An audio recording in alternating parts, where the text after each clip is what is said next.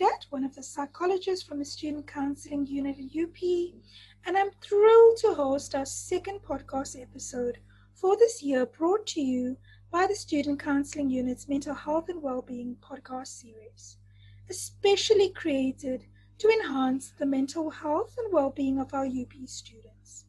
The topic for our podcast today is relational well-being as Maslow mentioned, human connection and developing a sense of belonging with others is a basic human need. In this episode, we're going to focus on what relational well being is, why it's so important for our overall well being and mental health, and most importantly, how we can improve our relational well being. There will be practical tips for our listeners on how they can cultivate positive relationships in the various areas of their life in order to enhance their relational well being. I now have the honor of introducing Ronelle du Toit, a registered counseling psychologist with 14 years experience who works at the Student Counseling Unit at UP. Ronelle has a special interest in interpersonal relationships, and she's also written a book called Relationships Under Pressure, which was published in 2017. Ronelle, thank you very, very much for offering to share your expertise with us today. Thank you for having me, Rukaya. Ronel, what is relational well-being and why is it so important for our mental health? Um, the psychiatrist Harry Sullivan believed that the most significant determinant of psychological wellness is the nature of our closest social bonds. Relational well-being can be understood as the quality of the relationships and connections we have and also how we interact with others.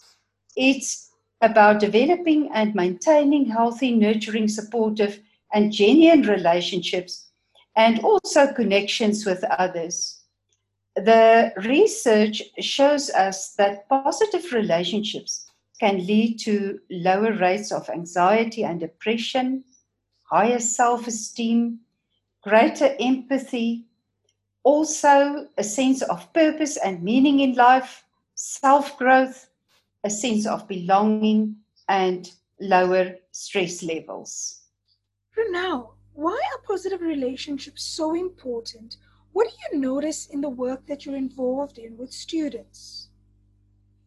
Well, in my work as a psychologist, I often see how psychological distress that students present with such as anxiety, depression, loneliness, and other life challenges, are linked to the most important relationships in their lives.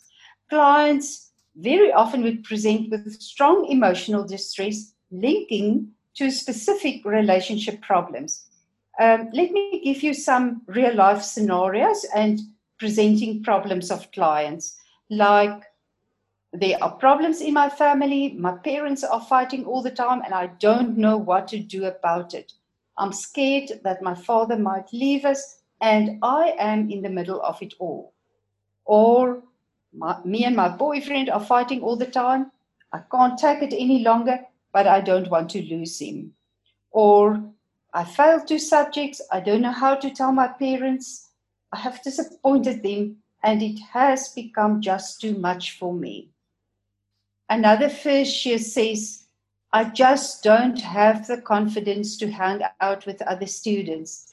It feels like they are judging me, noticing what is wrong with me. It scares me so much that I'm overwhelmed by strong emotions and I just stay in my room. Others feel judged. My friends are formulating opinions about me, highlighting what is not right with me, I don't feel happy when I'm around with them. Then helplessness. My parents are very strict. They don't like my friends and they don't trust me to go out on my own. It feels like I don't have a life at all. At all. And then some are traumatized because of relationships. A young girl told me that she got involved in a dating website and engaged in things she regrets, and that her lover took advantage of her, and now she is ashamed of this and hates herself. You see, the key point here is that the quality of a relationship is determined by the quality of the communication or the interaction. How we talk to each other and relate to each other matters more than we might imagine.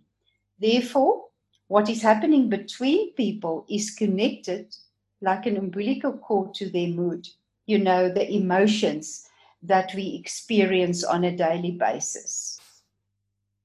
To me, relationships can be compared to a dance between two people. But we have to learn the steps. And sometimes we step on each other's toes. Therefore, we must figure out how to connect with caring, nurturing, supportive people and how to keep these important people in our lives. Thanks for that, Ronelle. Before we delve into the tips to cultivate positive relationships, can you tell us briefly what a healthy relationship should look like? You know, in our work as psychologists, many of our students report that they've been in a toxic relationship at some time or the other without being able to pinpoint why these relationships may have been toxic or unhealthy. I'm hoping that the factors or elements of a healthy relationship that you'll be sharing with our students will guide them in seeking out and cultivating healthy relationships. Yes, definitely. Being involved in healthy relationships is a vital component of relational well being. I would say that there must be at least six basic elements present uh, in a healthy relationship. In a healthy relationship, there is trust. You trust that the partner will always be the same, not just a fair weather friend, he or she is open and honest, and you know where you stand with him or her. Add to that cooperation. Each one plays his or her role in the relationship, and you can work together to the same end. The third element is mutual support. Uh, you are able to support each, each other in many different ways by, for, for instance, offering encouragement, being understanding, supporting each other's choices, and providing practical help. Then, mutual accountability. In every relationship, we have to accept responsibility for our behavior and our words. And you need to keep your promises, and your words and actions should match. And in this relationship, both parties take responsibility for their relationship they resolve their problems and work through unfinished business or conflict. Also, we have needs, and um, there need to be a sense of safety and security in a relationship. In a healthy relationship, your uh, feelings and opinions, for example, are accepted and validated. You don't feel judged the relationship is free of manipulation and intimidation, and you don't have to walk on eggshells to avoid upsetting or losing this person. The relationship is safe, it's a safe space for you physically as well as emotionally. And finally, mutual trust. There is respect for individual choices, even if you don't agree with one another respect for the person's boundaries, needs, and feelings. It means also that you think what the impact of your words or communication might be on your friend, lover, parent, or lecturer. Thanks so much for that, Ronelle. I think this is going to be really helpful. Now we come to the most exciting part of our podcast your top 10, uh, top 10 research based tips to cultivate positive, healthy relationships. Please, could you tell us about the first tip? Um, just remember that these tips also form part of the conversation about which elements or factors constitute a healthy relationship. Keep in mind that there are many more tips. I chose the following 10 in order to keep it brief for our podcast today. Um, before we even can think of our relationships with others, there is the relationship that you have with yourself. We have to take responsibility for our own happiness and well being by taking care of ourselves and ensuring that we are in an optimal space emotionally, physically, mentally, and academically. We can't expect other people to make us happy if we are struggling with being happy uh, ourselves.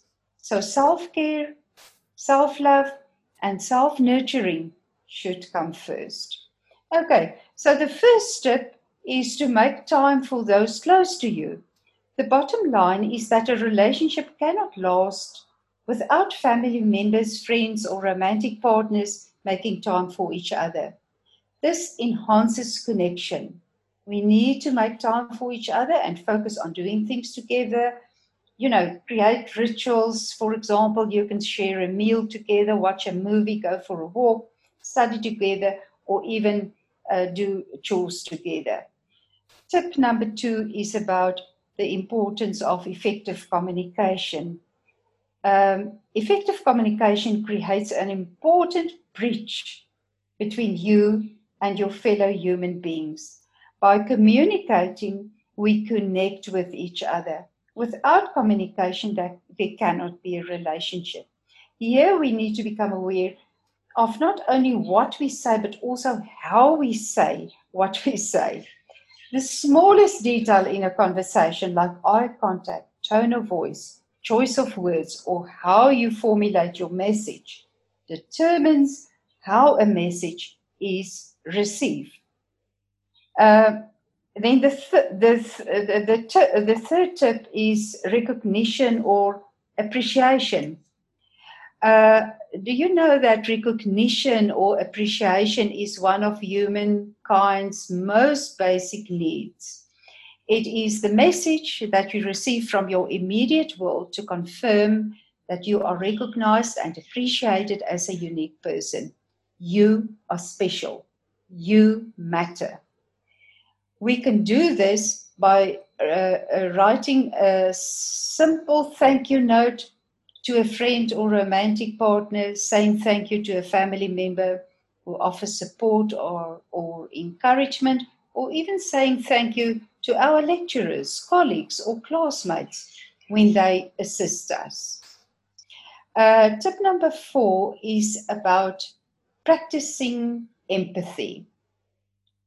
Empathy involves a genuine desire and attempt to understand another person's view and experience from his or her point of view. It's not only about giving advice or trying to fix the, prob- the problem or the person. When empathy is given and received in a relationship, you, you feel that you are heard, understood, and accepted. Now, I want to add that, you know, it's not only about understanding another person's views or experiences. Empathy is also about communicating your understanding of the person's situation back to him or her. You can do this by paraphrasing what he or she has said so that the person feels heard and understood. For example, I'm hearing that you're feeling stressed and under pressure. Am I hearing correctly? Instead of just being quiet when you're talking to a friend or family member who might be under pressure. This leads us to the next tip. Can you tell us about tip five, Ronelle?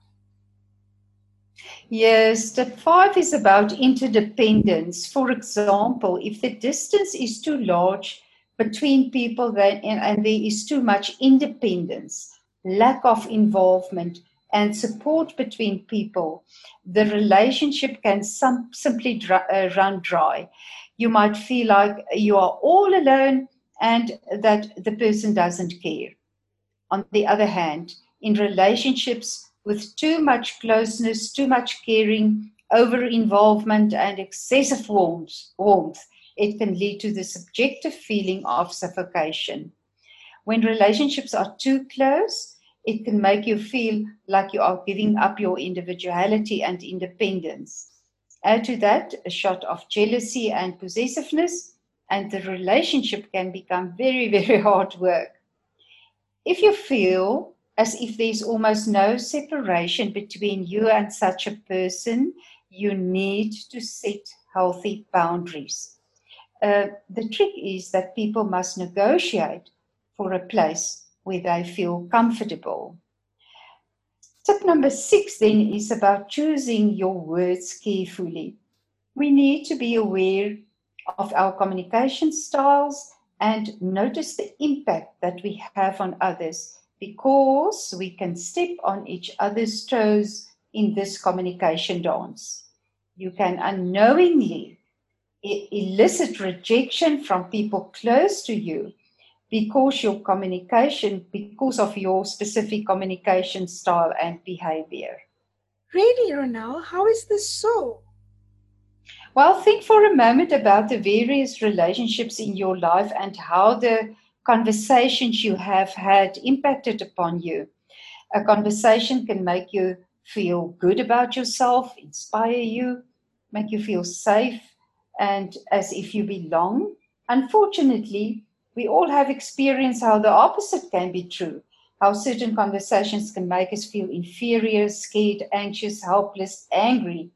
Uh, for example, I mean, you wa- may want to have a good relationship with your roommate, but your dominant and critical style in which you communicate intimidates him or her, and your roommate distances him or herself.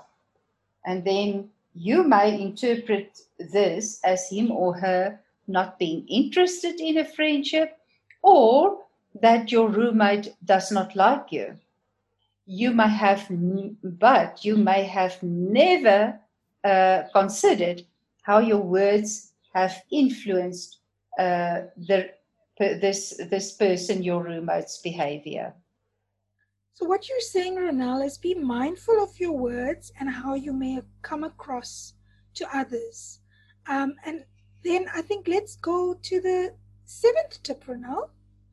Yeah, that is about taking responsibility for the part you play in the relationship. When problems arise in a relationship, we often tend to blame someone else. We must learn to see the role that we play in the creation of the problem. You know, there's rarely just one side of story. Relationships are circular. It simply means that we influence each other. Think about the following scenario and decide who is right or wrong. The girlfriend is complaining about her boyfriend that has become just distant and is ignoring her. The boyfriend, on the other hand, says that his girlfriend complains all the time and all he is doing is to try to avoid conflict. So, uh, who is right and who is wrong? So, what do you think, Rukaya? I think both of them are contributing to the unhappiness in the relationship, Ronelle. Well, precisely. She must become aware of the impact of her, her complaining behavior on him, and he must become aware of his avoidant behavior on her because the more he avoids her, the more she complains. The more she complains, the more he avoids her. And they are stuck then in this ineffective communication pattern. Now we get to tip number five, which is about uh, becoming aware of your needs in relationship, uh, in, in, relationships, and being able to communicate these needs to uh, the people close to you when your needs are not met in a relationship, frustration, disappointment, and conflict might arise that can put the relationship in danger. Therefore, it is important to realize that you have to identify your own needs and communicate it in a non blaming and non critical way to the other person. Don't expect the other person to know your needs we cannot read other people's minds, and we are not all the same. So, therefore, our needs will vary. Uh, communication is a vital part of staying on track also with your studies. This is especially true in the context of your home environment, social circle, and academic context. You can maybe uh, share some practical examples uh, with our listeners, Rukaya? Yes, Ronelle. You know, as the exams are approaching, it may be important to communicate with family and friends. Um, to family, you could, for example, say something like, you know, the next few weeks will be busy and maybe stressful for me because of the approaching exams. I really need your support during this time. You can support me by possibly allowing me to reduce my chore load during this time and by helping to reduce the noise level at home. For example, with friends and maybe even with family, you could say something like, I would appreciate it if you checked up on how I'm doing and provide words of encouragement or words of motivation for me during this time, even if it's via phone or WhatsApp. In the academic context, you could ask for help from your tutors, lecturers, classmates, or even your faculty student advisor. If you don't explicitly ask for what you need, you will not receive the support you desire. Reach out and ask for help. Thank you for that. Our second last tip reminds us that survival depends on adaptability. The psychologist Carl Rogers said that one of life's that one's life is not a fixed state, but a flowing river. It is in constant change. That is how we grow as human beings and how our relationships grow ask yourself are you open to new information, open to the feedback of others and your environment? Do you allow friends or loved ones to influence you? Or are you stubborn and hard headed? Only your own perspectives are valid. Adaptability also implies that you have to adjust your communication to different circumstances and people. For example, you can't talk to your lecturer the way you would talk to a close friend, your lecturer would interpret that as being rude and probably not want to assist you. This brings us, Ronelle, to the very last tip, which is effectively dealing with conflict. Yeah, conflict can arise in all kinds of relationships amongst friends, uh, family members, romantic uh, partners, and fellow group members if you are working like for example on a group ex- uh, assignment uh, or project to, together. Remember your goal in resolving conflict must conflict must always be to protect the relationship not to damage the relationship or to lose a positive relationship or connection so um, talk about one problem at a time do not go digging up old issues unrelated to the problem at hand. Both people should take turns to present their sides of the situation. Don't interrupt one another. Listen carefully first and then st- state your side of the case. Empathic listening can reduce tension. You know, it gives the other person a chance to get his or her problems off their chest thus clearing the air of tension and hostility. Stay focused on the conversation, don't get caught up in a power struggle, and don't get defensive. Don't focus on winning the argument. It's not about who is right or wrong, it is about the relationship and resolving the problem. Don't blame or criticize. This tactic leads to self defending behavior and is counterproductive. Then watch your tone of voice and posture. Often uh, they say more than your words. Control any prescriptive attitudes. Stay away from untouchable truths, interrogation, and superior speeches. Stop guessing. Don't think you can read minds and guess the thoughts and motives in other people's minds. You could be wrong. Test your assumptions in an open conversation. Focus on the content that is communicated between you rather than what you suspect is being said. Make efforts to repair the relationship by seeking um, uh, or, uh, for forgiveness, you know, or give forgiveness. It required, um, if it is required. Ask what can I do to make amends and how I can uh, and we, how we can improve the situation as to going forward. Thank you very much, Ronelle, for sharing these important tips with us. We hope that our listeners will find them valuable and, and that it may help them enhance their relational well-being. If our listeners have enjoyed this podcast or find it you found it useful, or if you have any comments on how we can improve, send an email to studentcounseling at up.ac.za with your feedback under the subject heading Relational Wellbeing Podcast. Also, if you're experiencing any mental health difficulties or relationship difficulties, remember help is always available. Stay connected to others, reach out for help, talk to someone close to you whom you trust, or contact the Student Counseling Unit on student counseling at up.ac.za. You can also contact our 24 hour, 7 day a week UP Care line on 0800 747 747. Thank you for listening and wishing you all the very best with the last part of the academic year.